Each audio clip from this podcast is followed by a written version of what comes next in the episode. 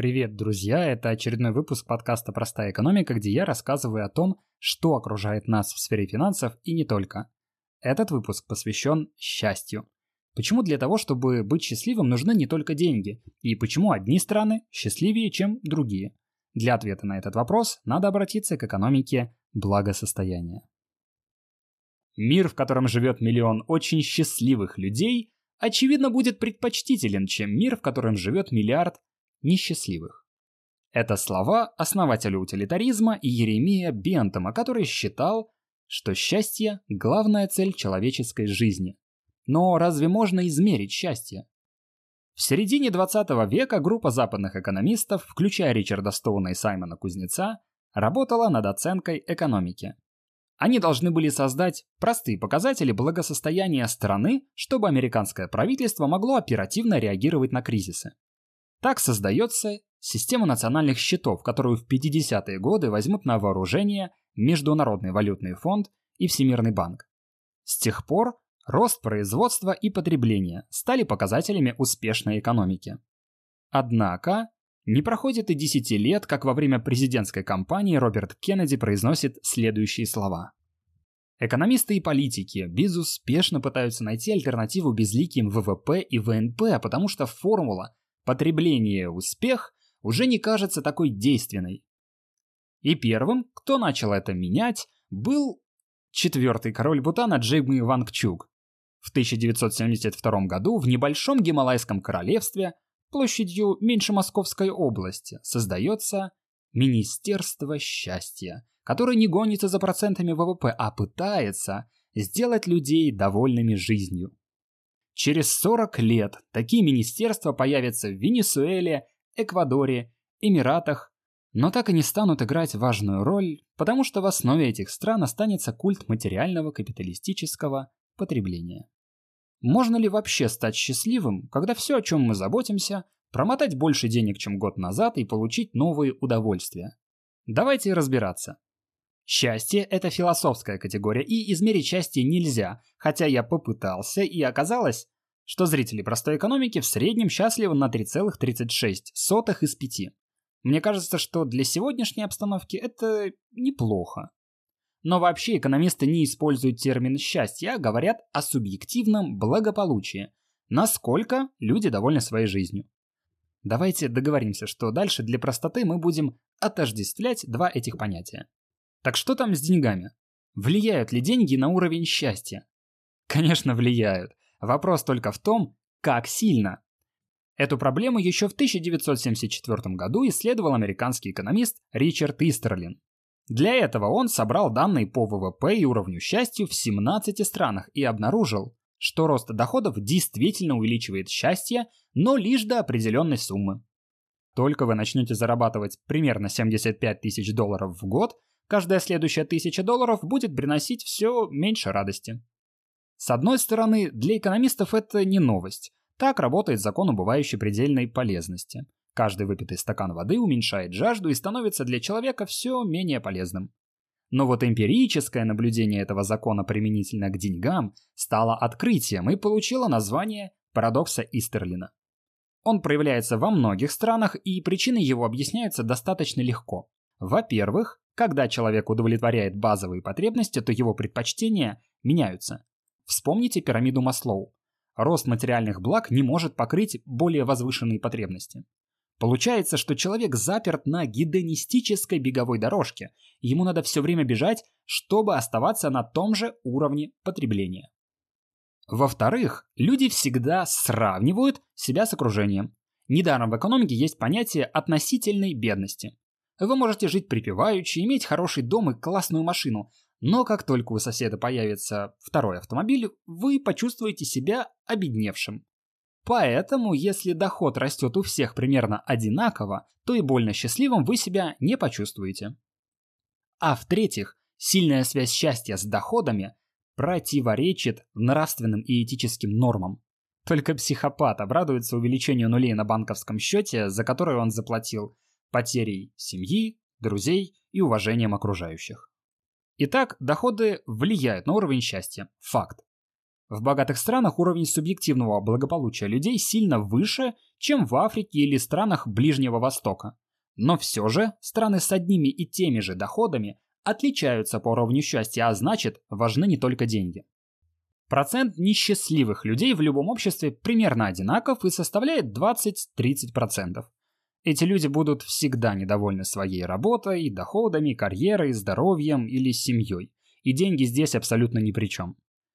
В 2008 году из-за кризиса многие потеряли работу, но количество счастливых людей при этом не изменилось. А Таджикистан, одно из самых бедных государств, и вовсе оказалось на третьем месте по удовлетворенности жизнью сразу после Швеции и Германии. Данные опросов показывают, что по мере взросления человек становится все менее счастливым.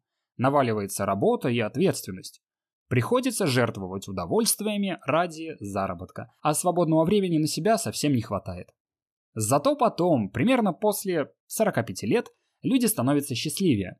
В странах с переходной экономикой, в основном речь идет о бывших республиках Советского Союза, молодежь так же счастлива, как и в развитых странах, а вот пожилые более несчастны. Эта зависимость в развитых странах имеет вид U-образной кривой удовлетворенность сначала падает, а потом начинает расти и к концу жизни достигает уровня 18-летних людей. Но в странах СНГ ситуация другая. С возрастом уровень счастья неумолимо снижается.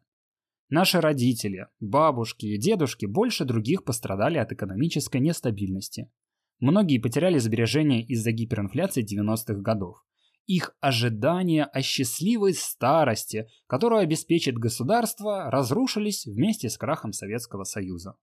Кстати, после кризиса все меньше людей поддерживают капитализм. И я не любитель политэкономии, но обзор любых рейтингов счастья показывает, что в топе находятся скандинавские страны, в которых сильна социальная поддержка. Норвегия, Швеция и Дания действительно обладают мощной экономикой. ВВП на человека в них не менее 60 тысяч долларов в год. Для сравнения, в России это 12 тысяч, в Беларуси 7,5 тысяч, а в Казахстане 10 тысяч. Ну вы поняли. И эти высокие доходы распределены равномерно. Для измерения неравенства экономисты используют индекс Джинни, и если он равен нулю, то все зарабатывают одинаково. Так вот, индекс Джинни в Исландии не превышает 27%, тогда как в Германии это 33%, а в Штатах и вовсе 44%. Доходы выравниваются за счет высоких налогов. Это не секрет. Самые бедные вообще не платят, а самые богатые отдают больше половины доходов в казну. Но несмотря на такие поборы, люди понимают, на что идут эти деньги и знают, что достойный уровень жизни гарантирован каждому. Все потому, что в счастливых странах люди доверяют друг другу и власти. Они знают, что налоги пойдут на нужные цели, а не в карманы чиновников. Понимая все это, можно выработать политику, которая сделает нас счастливее. Но не тут-то было. Счастье, как я уже сказал, категория этическая и во многом индивидуальная. Ее нельзя загнать в узкие рамки чисел, поэтому существующие индексы основаны на субъективных оценках, что ведет к трудности интерперсональных сравнений. Люди разных культур по-разному относятся к удовольствиям и страданиям, а значит, присваивают разные баллы своим ощущениям. И как тогда, скажите, выяснить, в какой стране люди счастливее? Даже понимая, что деньги это не главное, придется определять вклад остальных факторов. Из-за того, что у каждого человека ценности разные, встают очевидные вопросы. Вот что важнее для счастья – доступность образования или количество выходных дней в году? Если не выстроить иерархию факторов, индекс будет бесполезным, но и учесть мнение каждого человека невозможно. Поэтому нет единого индекса счастья. Все они отличаются по набору показателей и весу каждого из них. Другой парадокс в увеличении общего счастья, о чем говорил Бентом. Допустим, два человека обокрали прохожего. Они очень счастливы, а жертва, конечно, расстроена. Но ведь счастье двоих здесь явно больше, чем несчастье одного. А если они потом еще и набьются на радостях, то их уровень удовлетворенности жизнью улетит в, космос. Чувствуете, как сложно, Давайте вернемся к пирамиде Маслоу. Есть три составляющие общественного счастья. Экономика и право обеспечивают базовые потребности, чтобы вам было что есть и где работать.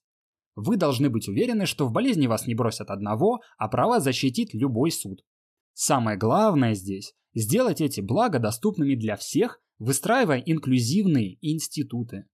Тогда будет соблюдаться важное условие счастливого общества – равномерность распределения доходов. Это решит большинство, но не все проблемы. Возможно, вы удивитесь, но в богатых странах больше всего людей с психологическими проблемами, депрессией, повышенной тревожностью и другими расстройствами. Так что не все дело в деньгах. Важно, чтобы люди чувствовали себя полезными. Добровольная общественная организация, куда может вступить любой желающий, кружки, секции, клубы по интересам, волонтерские движения и так далее. Но так как не всем это нужно, интровертам привет, то на самом верху стоит третья составляющая – личностная реализация. Когда все основные потребности удовлетворены, человек ищет себя и свое место в жизни. Кто-то реализуется в семье, а кто-то посвящает свою жизнь работе и достижению внешних целей. Вообще, по данным различных опросов, в том числе и в ЦИОМа, несчастными нас делает отсутствие денег. Но вот счастливыми мы становимся благодаря близким людям и семье. Дальнейший разговор на эту тему окончательно выйдет за рамки экономики, поэтому я хочу остановиться и попросить вас написать комментарий. Укажите страну, в которой вы живете, ваш возраст и уровень вашего личного счастья по десятибальной шкале, где 10 – вы абсолютно счастливый человек. Давайте проверим, действительно ли теория соответствует практике. Спасибо за просмотр, ссылка на счастливый опрос в Телеграме есть в описании. Отдельный респект подписчикам на Boosty за то, что поддерживаете мое творчество. Увидимся в новом видео.